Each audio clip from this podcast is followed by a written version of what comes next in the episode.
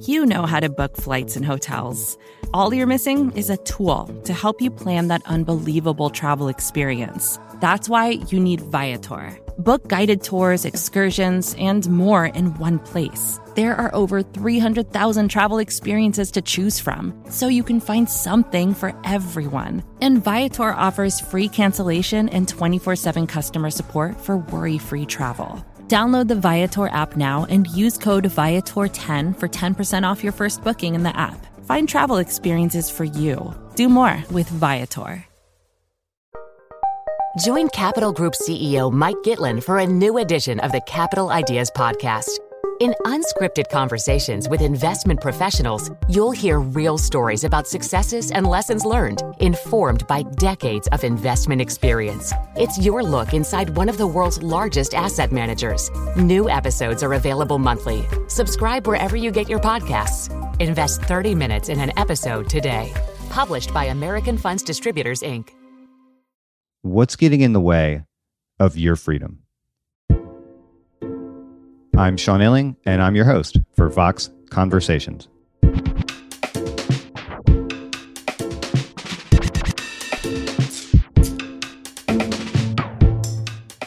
That's a weird question to ask, but we ask it all the time in this country. America is uniquely obsessed with freedom. You can see it in our politics, you can hear it in our discourse. But we're also, strangely, a country full of fortunate people who are constantly fretting about their lack of freedom. Why is that? There isn't a single answer to a question like that, or even a good one. But a recent book by Sebastian Junger searches for one anyway. The book is called Freedom, and it orbits around a long walk Junger and a few friends took several years ago. They hiked up hundreds of miles of East Coast railroad lines carrying everything they needed on their backs and sleeping wherever they could.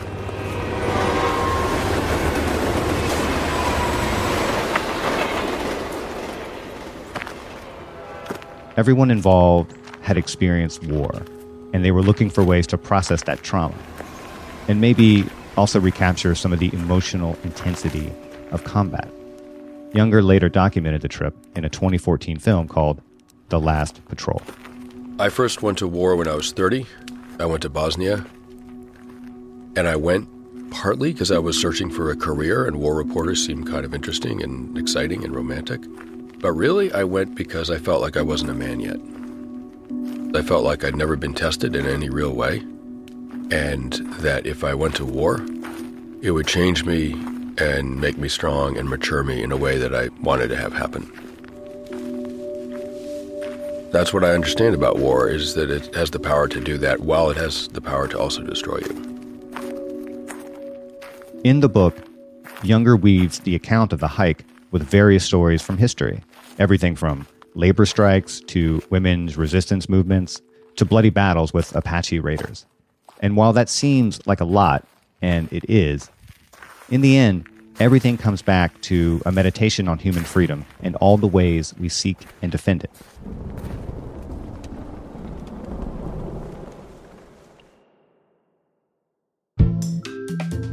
In this episode, I talked to Junger about what he was searching for out there on the railroad lines. Like the book, we cover a lot of ground the meaning of personal freedom, what we owe other people, why these things are bound up with each other, and how becoming a parent changed how we thought about freedom in our own lives. Sebastian Junger, welcome to the show, my friend. Oh, thanks for having me. Okay, so you wrote this very lovely meditation on freedom which is based on a hike you took several years ago up the East Coast. And you also made a, a documentary about the experience called The Last Patrol. And we're absolutely going to talk about all of that. But first, I do have to ask, um, and this may seem like a strange place to begin, but bear with me. You almost died recently, right? What yeah. happened? Yeah, I mean, I've almost died a few times in combat. I've come very close, but strangely, that wasn't that upsetting, wasn't that traumatizing what happened in my own driveway a year and a half ago was very very traumatizing precisely because i you know your home is it feels like a place of safety and i'm in good health and i just you know i don't think i'm at any kind of medical risk and i had a freak medical event i had an undiagnosed aneurysm in my pancreatic artery, which is a very small artery.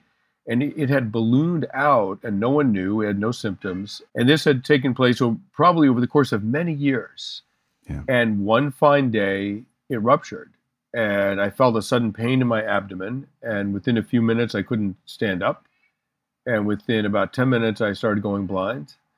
And it was my blood pressure plummeting as I bled out into my own abdomen. And um, by the time they got me to the ER, I'd lost probably three quarters of my blood.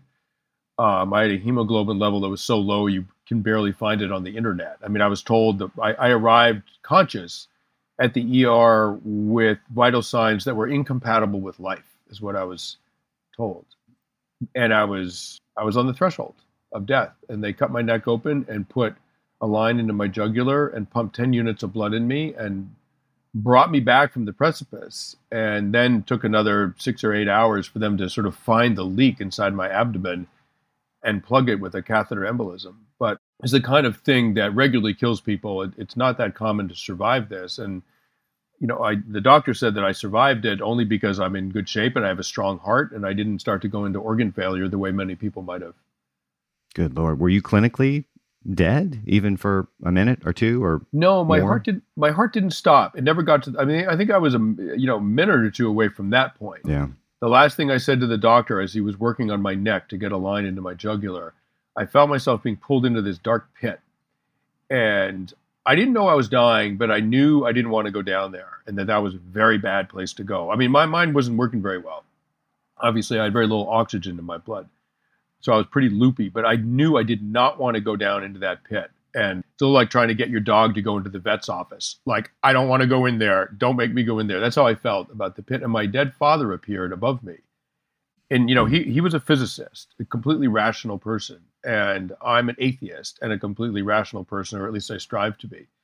And he showed up to welcome me.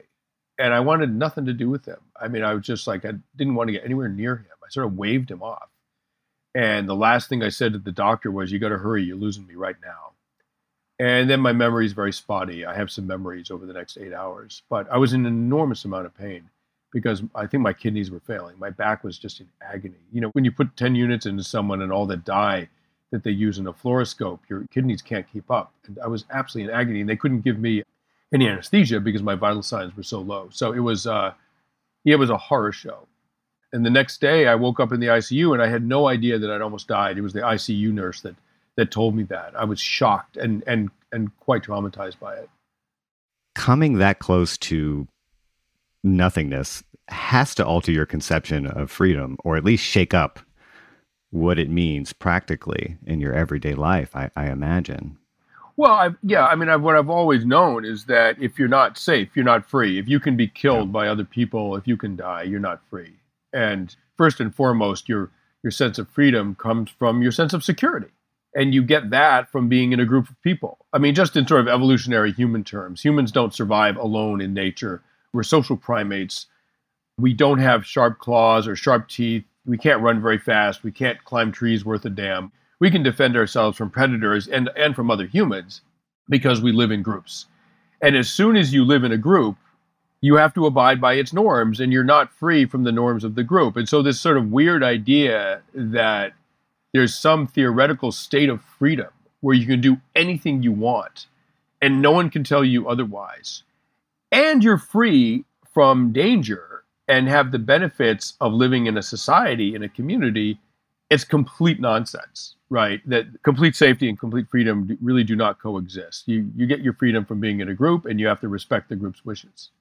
And yet there's a, well, there's a lot of, I think, interesting paradoxes in all of this.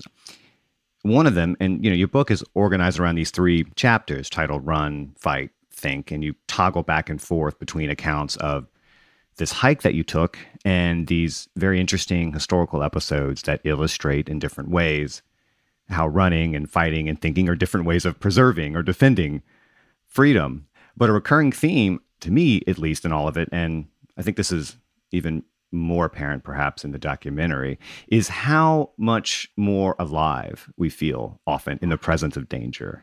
Why do you suppose that is? What is so intoxicating or so exhilarating about the presence, the imminent presence of real concrete danger?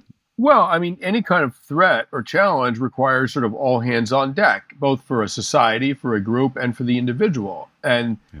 you know, I think in modern society, the human animal is vastly underutilized. We're an extraordinary species, right? And things that are adaptive in an evolutionary sense feel good to us. So when we figure out a problem, right, we get a little dopamine bump when we connect to other people, we get a little oxytocin bump. When we win a volleyball game or a duel, right? I mean, you know, it, it can be real violence as well. Men get a, a surge of testosterone. So winners, men who win a fight, get an extra dose of testosterone, which of course keeps them more prepared to fight the next time around and more dominant. And so it's a sort of feedback loop. And all of those things feel good. And if something feels good, it's probably adaptive in an evolutionary sense. And so when you live a life where you're never under any kind of challenge or threat or hardship, you don't have to figure out any problem, you're really just going through a well worn routine. You know, that plays to one sense of stability and safety that humans understandably seek. But what completely falls by the wayside is our amazing ability to defend ourselves and to think our way through problems and construct elegant solutions and to utilize our social connections to form a group that hopefully cannot be defeated or eradicated. And that all of those things are just intoxicating to humans. I've heard you say that you need things in your life that scare you. Do you still feel that way, or did uh, almost dying for the last time is that scare enough? Oh, you know, I think in general, people, I don't think it's just me. I think in general, people do. I mean, that's why they watch horror films and war movies and all that. I mean, our national obsession with things that are scary you know, eh, of course, people would rather the surrogate experience where they're not actually in danger, but they're watching a situation and your brain, when you're in a movie, your amygdala doesn't know you're in a movie. It, it thinks that you're actually in the situation that you're watching, right? So the grizzly bear attacks and roars, and your amygdala goes into fight or flight. But, you know, very quickly your mind catches up and you're like, don't worry about it. You can enjoy this. You're not actually in danger. And so people love to put themselves in situations where they can experience those intense vital emotions, but actually not risk losing their lives. And, you know, so for me, my first exposure to risk, real risk, was that I worked as a, a high climber for tree companies. And so I would, you know, when I was in my 20s and early 30s, I would work 50, 60, 80, 100 feet in the air on a rope with a running chainsaw, taking trees down in pieces. And the interesting thing about that is you can definitely get killed up there, but the only thing that's going to kill you is a mistake. Like if you do not make a mistake, you will not die. It's like in chess. If you don't make a mistake, you will win the chess game right? There's no random roll of the dice or pick of the cards that loses the game for you. You lost on your own, own because you made bad choices, right? And likewise in tree work, if you get hurt, bro, you did that to yourself. So that sense of agency and the control of the outcome uh, of a dangerous situation is, I found, completely intoxicating. You know, unlike the random risk of driving, which is totally un or flying a passenger in a plane, because totally unnerving because there, there's a random element and you're just playing sort of Russian roulette with the universe. And you know, and then after that, I was a war reporter, and you're definitely playing some Russian roulette with that. But I was quite smart about it, and the journalist role in a war to me was so meaningful. The idea that you're sort of telling the people back home what's going on in Bosnia or in Afghanistan or in Sierra Leone or wherever it may be, that you're in that position. It's not so much the risk of that situation; it's the role that you're in as a communic- a messenger you know, the sort of Hermes of your society rushing back with the news. That to me was really almost sort of addictive. And now I have, you know, I'm 59. I have two young daughters, you know, four and a half and, and almost two. And so now danger has zero appeal to me. I mean, forget it. Like I don't even cross against the light when I cross Houston Street. Oh yeah, we're gonna come back to your your daughters. I'm, I'm a new parent as well, but we'll get there in time. Yeah. Um, but before we do, you know, you took this hike what three four hundred miles something like that up the east coast you know i wonder why do the hike at all right you're a you're a fortunate guy you have a great life you can do whatever you want why walk down hundreds of miles of railroad lines in the heat and cold when you don't have to what the hell were you chasing out there yeah i mean that's a good question and so i you know first of all sometimes i avoid the word hike because it sounds so law abiding uh, you know what i mean like we were trespassing on uh, railroad property the police were looking for us, you know, once they were looking for us with a helicopter, and they never got us, right? But that, so we were basically, we called it high speed vagrancy. We walked, hiked, trekked, marched 400 miles from DC along the railroad lines from DC to Philadelphia and then turn west. We were going to go to New York and we got bored with the East Coast. We were like, oh, let's go into the interior. Let's turn west. We headed for Pittsburgh. And, um, you know, most nights, as I say in the book, we were the only people who knew where we were in the world. And that's a form of freedom. We were sleeping under bridges and abandoned buildings and getting our water out of creeks and cooking over campfires and dodging the police and walking through ghettos and industrial wasteland and wilderness and farms and suburbs and everything else. And we really got to see America from the inside out. I was with a few other guys who had also been in a lot of combat, and we were all in different ways trying to unhook from that, from whatever it was psychologically that we needed from combat. We were trying to unhook from that. And um, I had no idea I was going to write a book about freedom. This was many years ago that I did this trek we just did it because we wanted to be outside of our lives and in a sort of like strange raw environment. We didn't pick the appalachian trail because that's where you're supposed to go. And it's removed from society. It's beautiful. It's wilderness. But it's removed from society. What i liked about our trek along the railroad lines is that it goes right through society and you're you're in this sort of marginal role. You're sort of like half homeless half fugitive. And there, there was something about that that was really an intriguing sort of chess game for us.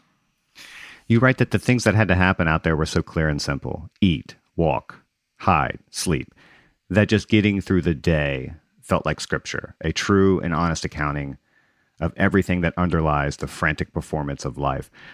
What is so satisfying about that kind of simplicity, that kind of bare existence? Uh, you know, I think our lives in our society right now are very distracted. They're very anxious. There's a lot going on. You're everyone's multitasking a million things. I mean, one of the reasons I have a flip phone instead of a smartphone. God bless you. Is I yeah, thank, thank you. Yeah, I mean, I've never had a smartphone. I I just don't want to be distracted like that. It feels inhuman. It feels like it's anxiety producing and it feels like it makes people unhappy. Like I see people walking around buried in their phones. They don't look joyful, I got to say. And the fact that we exist should be a source of incredible joy.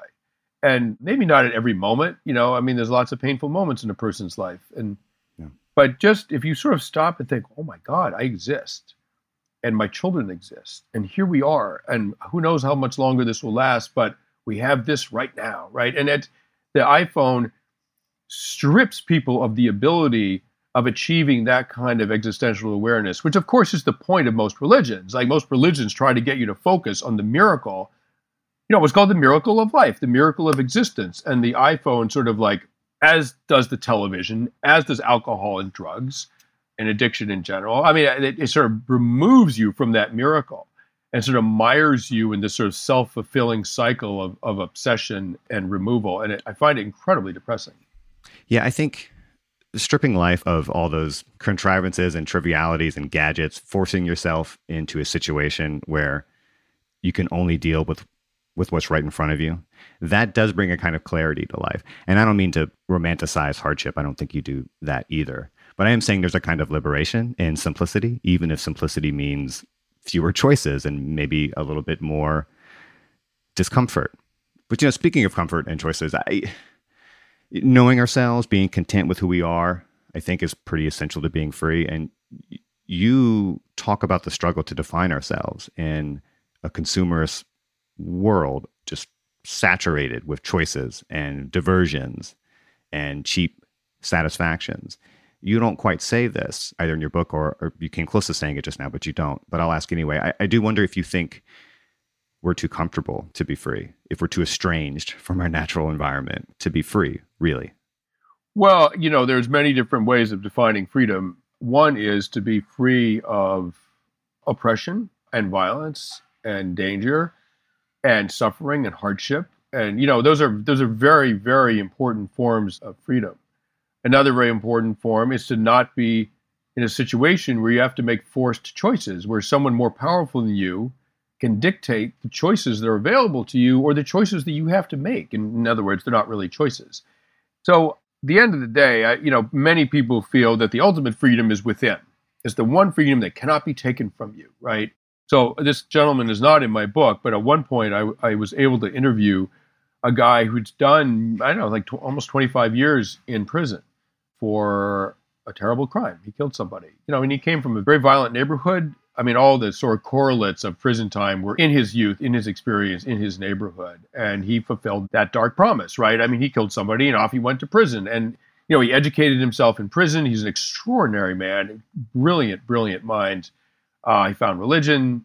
He really reformed himself and saved himself, I would say. And he got out of prison early on good behavior. And I interviewed him about two weeks after he got out. And I, I said to him at the end of the interview, I said, I feel a little silly for asking this, but is it possible to be more free in prison than outside of prison? Forgive the naive question, right? And he looked at me like I was crazy. He was like, Are you kidding? Of course it is. Of course it's possible. He said, If you're in prison, you can't be a drug addict. You can't even be distracted by your iPhone, right? You got nothing but time. And eventually, you're going to have an honest conversation with yourself about who you really are and what you're doing in there. And when you do that, you're a free man.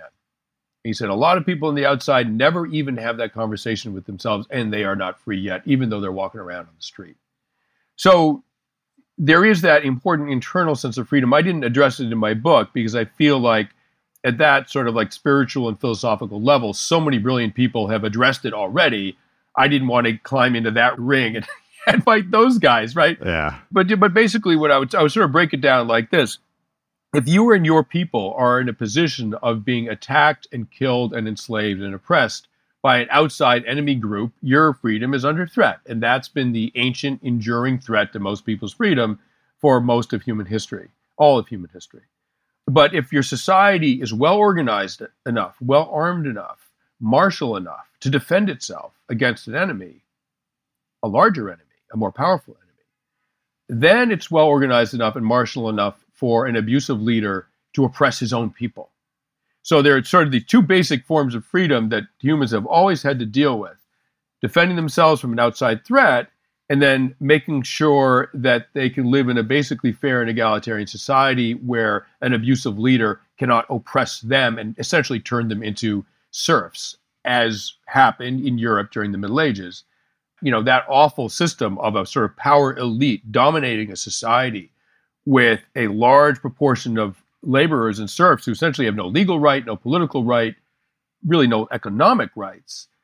That finally ended with the advent of democracy. You're like, there are no leaders installed, like they are chosen by the people and they can be kicked out if they act badly. I'm glad you invoked democracy there. I know your goal in this book and, and elsewhere isn't to weigh conservative notions of freedom against liberal notions of freedom. And I think I understand uh, as a writer why you want to avoid that.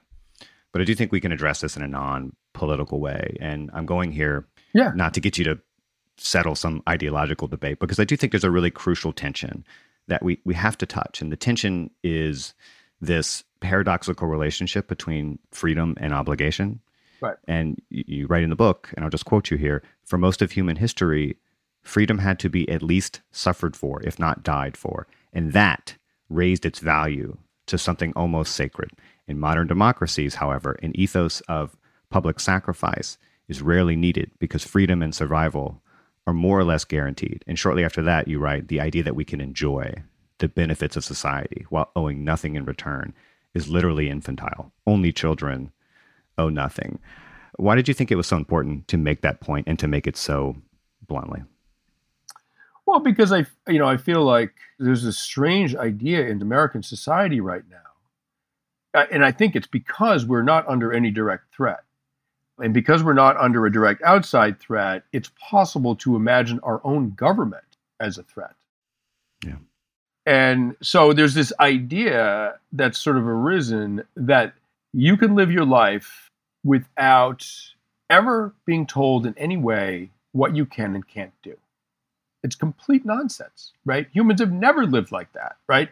And even people that think that, they, like good little doobies, drive on the right hand side of the road and they know they can't drive on the left hand side of the road. And at a red light, they stop because they know if they don't, they might kill somebody. And if they don't care about that, they might kill themselves. And if they don't do that, they might get a ticket, right? So everyone's very carefully sort of obeying all these rules. But some people think that the government actually doesn't have a right to regulate and to enforce and to create strategies that benefit the greater good. And the great thing about a democracy is if you think that the government is overreaching, and the government's great at overreaching, right? I mean, it's not like it doesn't do that. I get it, right? But if you think that that's the case, you have recourse. Uh, you can go to the courts, or you can vote the bastards out. You can go to the polling booth, right? But the one thing you can't do in a democracy is use violence to change an outcome. I mean, as soon as you use violence to change an outcome, you're actually creating the opposite of a democracy. You're on the road to fascism. And the one exception that I actually I think I might want to insist on is that there is a history in this country of protest movements that have sometimes turned violent. And these movements are they're groups of people insisting on their basic rights, right? And the labor movement of 100 years ago, the civil rights movement, like the, you know, the, these protests sometimes were violent, but sometimes it takes violence to get the attention of an immoral government that's not interested in actually acting in a free and fair way. so it's a very, very tricky thing to say about violence, but there are times when the government is just not responsive that you know violence will get attention and redress.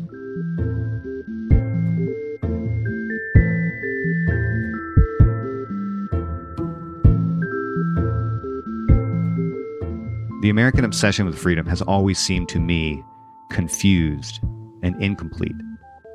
Is freedom something you possess, or is it something you do? That's what I'll ask Sebastian Junger after a quick break.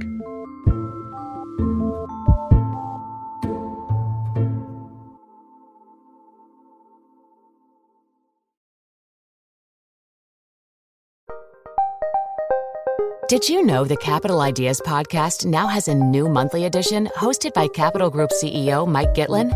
Through the words and experiences of investment professionals, you'll discover who was their best mentor, what's a mistake they made that changed their approach, and how do they find their next great idea. Subscribe wherever you get your podcasts. Published by American Funds Distributors, Inc.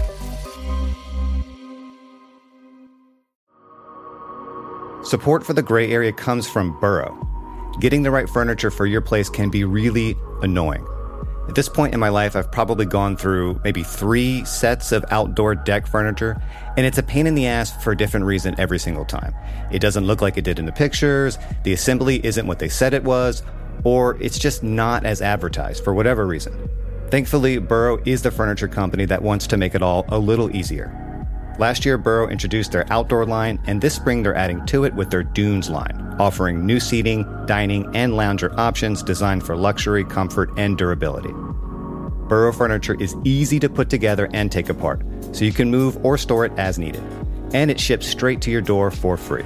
Gray Area listeners can get 15% off their first order at burrow.com slash Vox. That's Burrow, B-U-R-R-O-W dot com slash Vox for 15% off burrow.com slash Vox.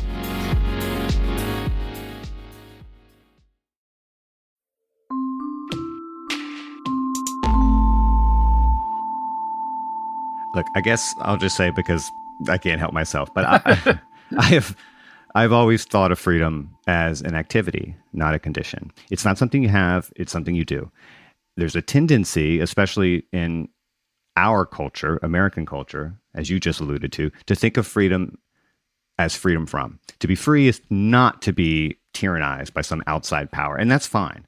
But it is incomplete, I think. You can be free of tyranny, but if you're destitute, if you're abandoned, if you don't have agency because your most immediate and basic needs aren't being met, you're not free in any meaningful right. sense of the word. And I say all that because it's why I think we're obliged to care about the condition of other people yeah. if we believe, as we say we do, in freedom as a universal right. Okay, that's the end of my rant. I promise. No, you're no, you're absolutely right. And I, I didn't go into these contemporary issues in America in my book because the issue of freedom it doesn't change that much over the ages, right? And I was trying to write a book about what allows humans to maintain their autonomy in the face of a more powerful group, right? So throughout history, very disempowered and often very mobile groups were able to evade or outfight larger dominant groups that wanted to oppress them. And the extraordinary thing about humans, unlike any other mammal, is that a smaller individual or a smaller group can actually outfight a larger one. And so I wanted to understand how that worked. Like, how do we maintain our autonomy in the face of a more powerful group? And sometimes that more powerful group is your own government. So the labor movement 100 years ago, you know, they were totally disenfranchised foreign workers working in the textile mills in Massachusetts, and they faced down the National Guard and the corporations and the government, and they got the laws changed, right? And one of the ways they did that was incorporating women into their ranks. And once you put women on the front line of a protest, the cops often do not dare use mass violence. They're way more willing to do that against men. And as one frustrated policeman said in Lawrence, Massachusetts in 1912, he said, one good cop can handle 10 men, but it takes 10 cops to handle one woman. And that changed the sort of tactical dynamic on the streets that allowed those protests to succeed. But let me just sort of like add to that. What I was saying about freedom from an enemy or freedom from oppression within your own society. Those are the classic conservative and liberal concerns. Conservatives are concerned with an outside threat. And liberals are much less worried about outsiders. In fact, they're often quite open to them culturally. What they're worried about is internal unfairness, right? So if you take those two concerns and you marry them together in one society, you have a society that can both protect itself and run a fairly equitable system, right? Either one by itself wouldn't work very well. And there's actually a lot of data. There's a wonderful book. I'm looking at it right now on my bookshelf.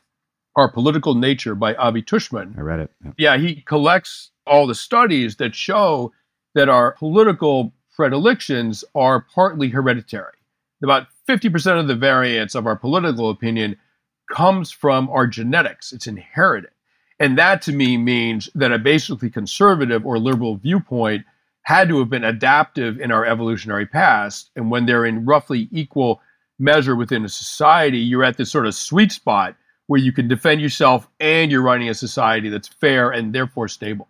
Yeah, you know, this theme of groups, of community, of solidarity was at the heart of your last book, Tribe, which was yeah. just fantastic. Thank you. Which is very much about combat soldiers and then transition back to normal life. These soldiers come home and that intensity is gone. The sense of immediate and overwhelming purpose is gone. Even the title of your documentary about the hike, to use that word again, uh, the last patrol, gestures at this longing to recapture the emotional experience of war. Was that something that was clear to you from the outset, or did this part of it become clear once you were out there on the road with your friends in the elements? Oh no, I knew how it would work out there. I mean, listen, uh, the interesting thing about having to like find water is that it creates the proper value for water, right? If you can just get water by turning on a faucet, it doesn't have any value.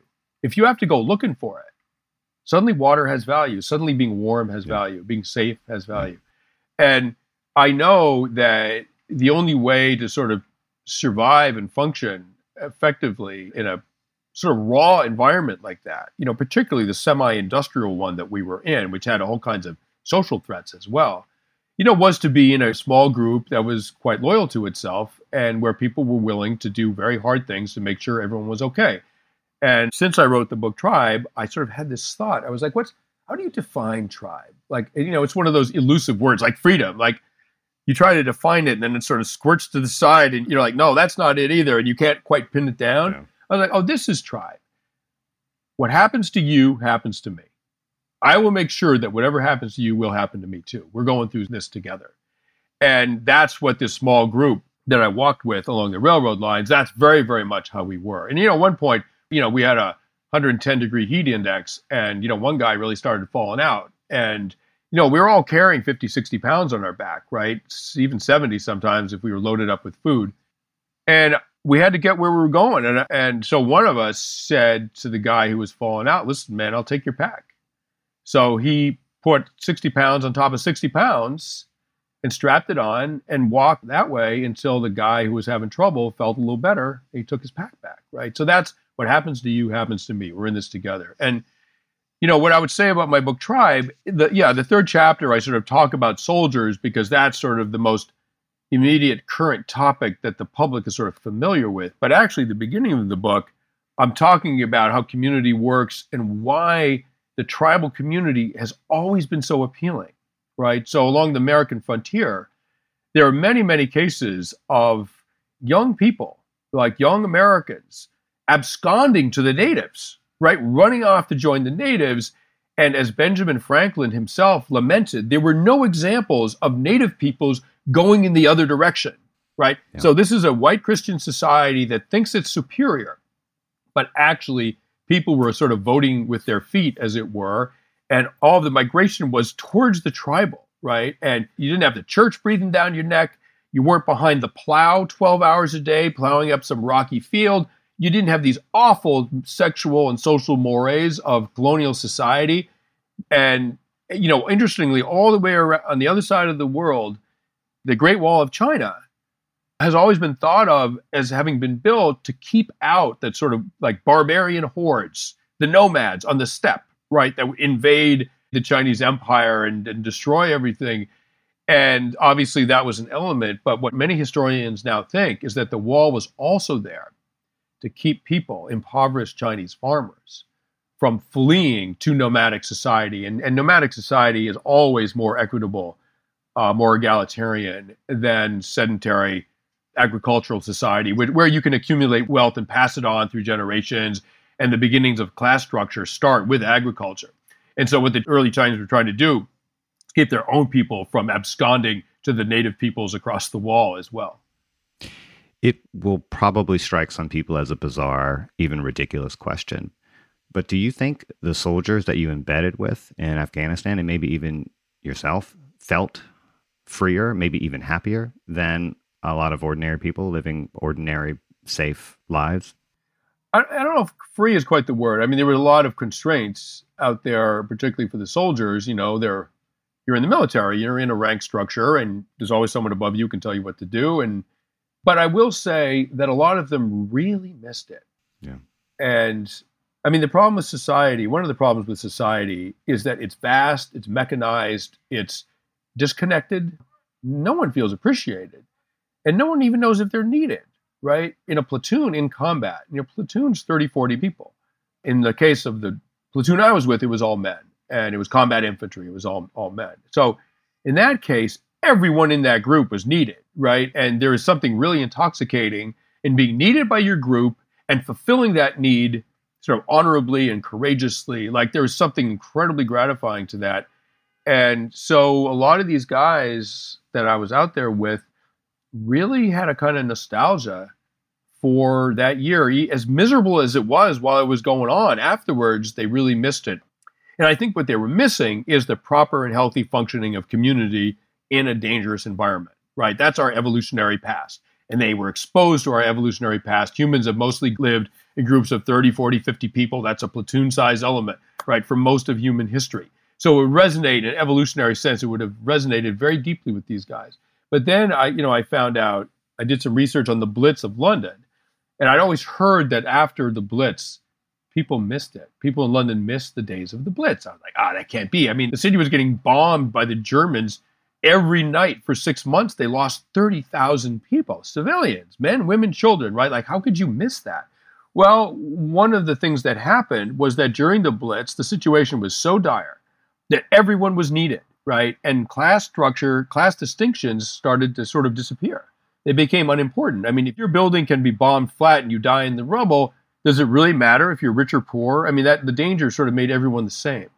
And that is something that humans long for. And as one London official said in amazement, mental health improved during the Blitz. Admissions to psych wards went down during the Blitz because people were too busy where they were needed and they didn't have time to think about their psychological issues, right? So one one London official said, "We have the chronic neurotics of peacetime." And we all know those people, right? He said the chronic neurotics of peacetime driving ambulances like they were needed and that released them from their psychological troubles at least for a little while yeah i mean it sounds bizarre i you know i grew up on the gulf coast in mississippi and louisiana and i was here when katrina struck and i remember how devastating that was and i've been here for several hurricanes but there as awful as it looks from the outside there is something unbelievably elating and satisfying about this period of time after. Like my family's home was destroyed. I mean this whole community was just in tatters. But you have this period of you know six months or so where all the bullshit just kind of fades away and, and, and everyone has to come together to deal with the stuff we have to deal with and all the kind of petty things about life that consume us and our attention just just melt away. And it becomes everyone knows what they have to do. Everyone feels tighter and closer because our interdependence is suddenly way more obvious. And it's it's in a weird way again not to romanticize crisis and, and strife but there is a sense of solidarity and meaning yeah. that that you experience in those times of crisis um, that you just don't get in the banality and the comfort of everyday life, where you're just kind of stuck with your own neuroses or whatever. Yeah, I mean, I know people in Pass Christian, Mississippi, and yep. which may you probably know the community, and yep. they they said that they missed it, like the aftermath of Katrina, that they actually missed it. There was a lady who she was a waitress in a diner and the diner had all this food that was going to go bad and she just started cooking. And before she knew it she was feeding a whole community and really kind of running the show in one of those little towns on the coast. And so her former life as a diner waitress must have seemed pale indeed compared to her sort of heroic new role saving feeding this community. And i think she went on to great things right? I mean it's sort of like provided a sort of stepping stone to a, a, a larger life for herself yeah, you talk about this in the book, you know, where we've outsourced all the task needed for survival to the sprawling, nebulous society that we don't really understand and don't feel particularly connected to. But that stuff goes all out the window when you know the infrastructure and everything collapses and it's just it's you and your family and your friends and your community and nothing besides. It just it clarifies everything in a way few other things do yeah, it, it, the way humans have always lived is in a tight community facing adversity. And the miracle of modern society is that adversity has all but been taken away. It's been supplanted with economic adversity and social injustice and a rigid class system and, you know, a kind of corporate tyranny. I mean, America, it's a democracy, it's an amazing thing, but a little bit too much of the levers of power can be pulled by corporate interests for my comfort in terms of thinking we live in a really free society. And, you know, most of human history, I mean, my book is divided in three sections run, fight, and think. And basically, the first reaction to an outside oppressor, someone who will take your freedom, is to outrun them, right? I mean, the Apache remained free for 300 years after the sedentary Pueblo tribes were rolled by the Spanish immediately the mobile Apache were free almost until 1900. Extraordinary because they were able to run away and maintain their autonomy. If you can't outrun your oppressor, you're going to have to outfight them. And so the second section is about how smaller groups actually are very good at defeating larger groups. Uh, the Montenegrins defeated the Ottoman Empire over and over and over again, even though they were outnumbered 12 to 1.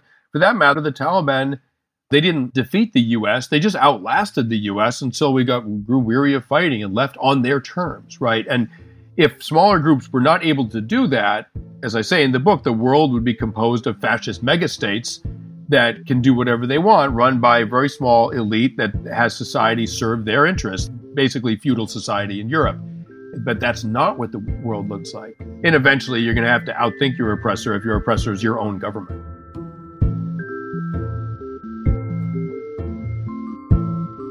Sebastian Junger has spent a lot of time in combat, and his ideas about freedom have been shaped by the intensity of mortal danger. But what about on a personal level? How did his relationship with freedom change when he became a dad? That's after one more short break.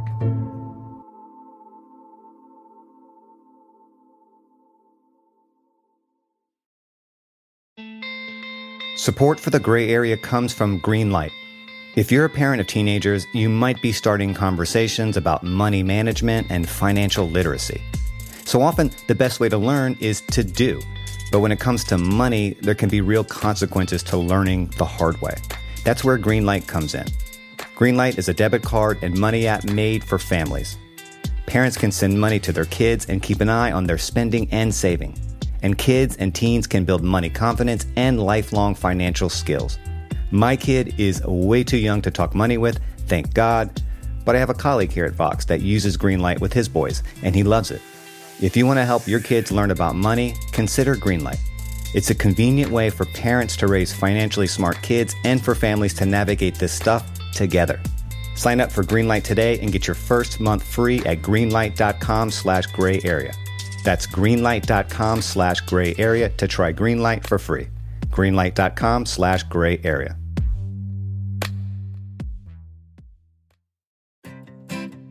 Support for this show comes from Slack. You're a growing business and you can't afford to slow down. If anything, you could probably use a few more hours in the day. That's why the most successful growing businesses are working together in Slack. Slack is where work happens, with all your people, data, and information in one AI powered place. Start a call instantly in huddles and ditch cumbersome calendar invites. Or build an automation with Workflow Builder to take routine tasks off your plate, no coding required. Grow your business in Slack. Visit slack.com to get started.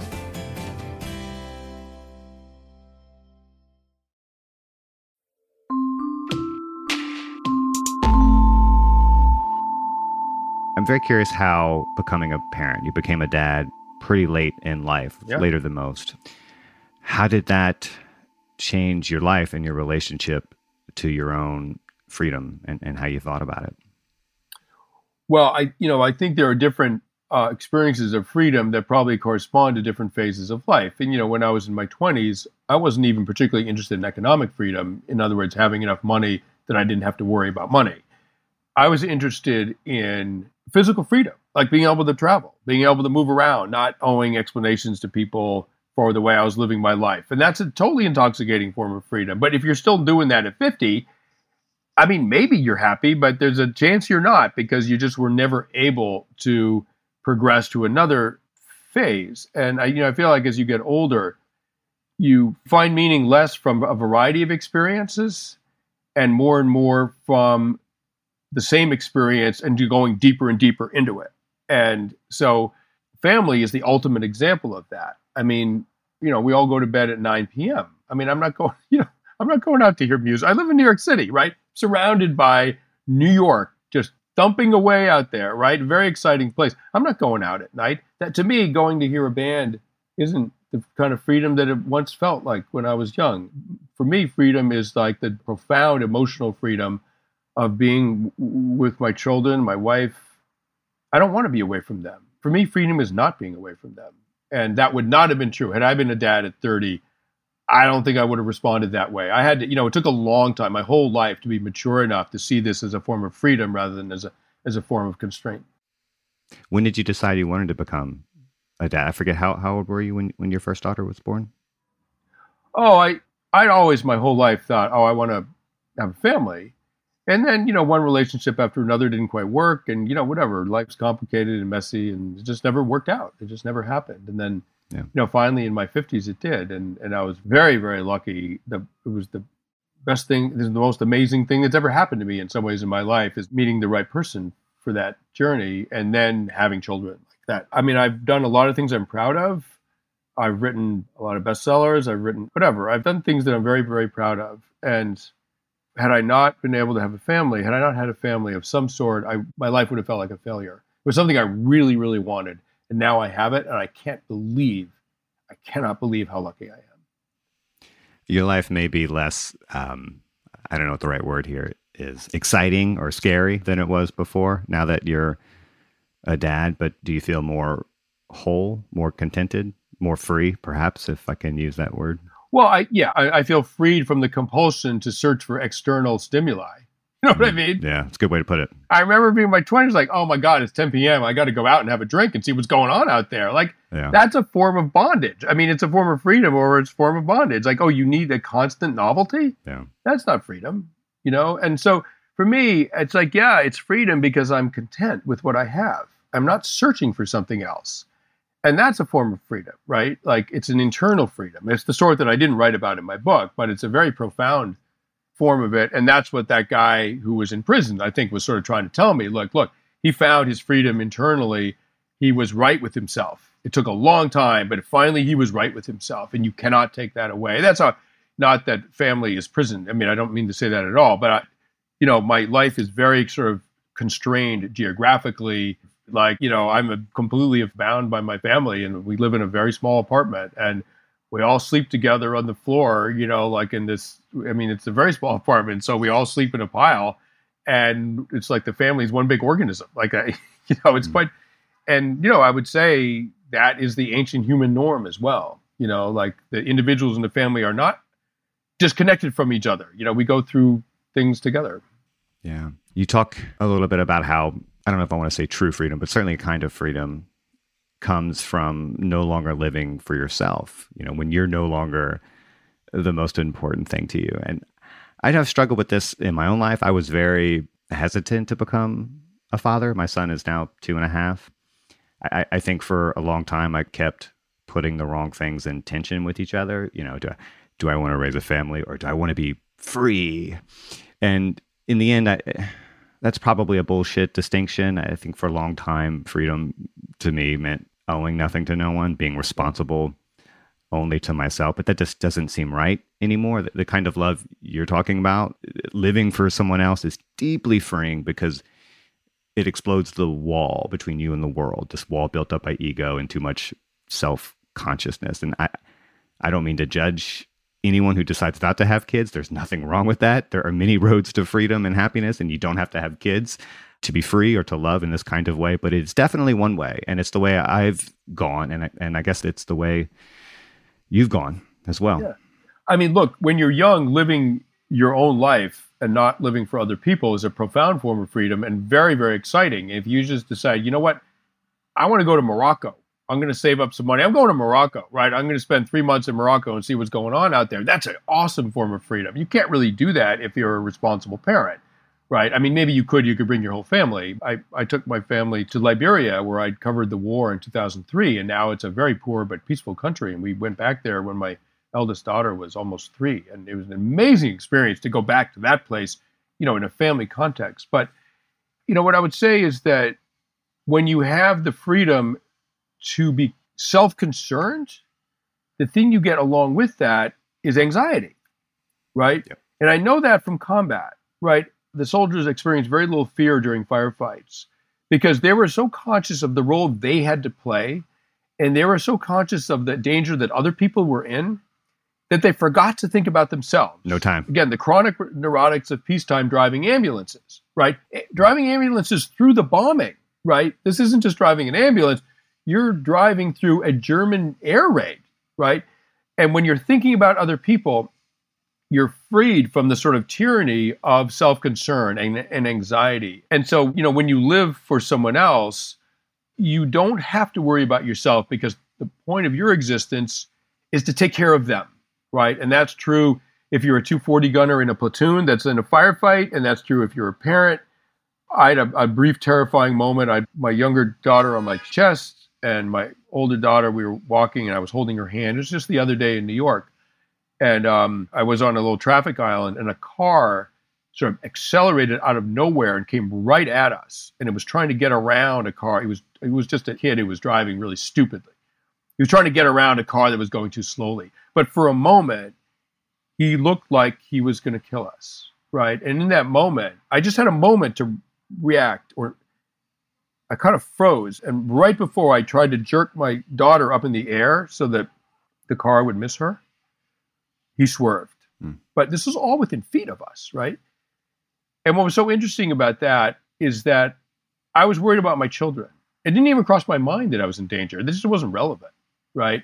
Had I been by myself as a 25 year old and that had happened, I would have been like, oh my God, he almost killed me. I can't believe I would have been totally traumatized in a very different way, right? But when you're concerned yeah. about your children or about someone else, you're freed of this sort of ego. And, you know, ego is an important part of our evolutionary heritage, but it, it's its own little tyrant, right? And you're freed of it. And I got to say, it's, it's a relief. Well, maybe one insight that comes from the experience of life as a parent is that maybe it's an even higher form of freedom to not need, to use your words, that steroid injection of danger to feel free and whole in every moment, however mundane or extreme. Maybe real freedom is being totally at peace wherever and whenever you are. Absolutely. And there's a lot of different forms of tyranny. There's the tyranny of the mirror. Do I look good? Can I go out? Am I, you know, like people tyrannize themselves with all kinds of expectations. And as you get older, like it or not, life takes that stuff away from you. I used to be like a really good athlete in college right? And I was a good distance runner, and I'm 59. I can't run like that anymore. but I don't need that that power, that athletic power to feel like I'm a worthy person. Like that life took that away, and good riddance because now I feel like oh, no, I'm good. I'm good just as I am. You know, it's an amazing liberation to feel that way, that kind of at peace with yourself. Yeah. That feels like a really good place to end. So that's what we'll do. Sebastian Junger, I am a longtime admirer of your work and I really appreciated this conversation. So thank you for being here. Oh, I enjoyed it and congratulations on your child. Enjoy it. Thank you.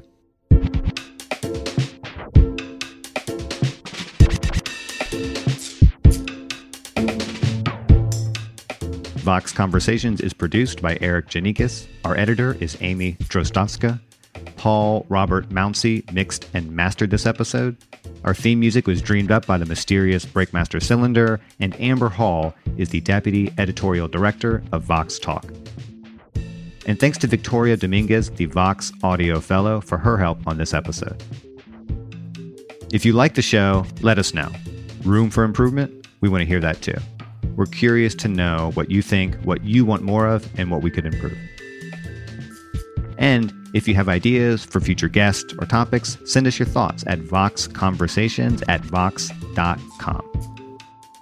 And hey, if you did like this episode, share it with your friends, and please rate and review. And join us on Thursday for a brand new episode of Vox Conversations.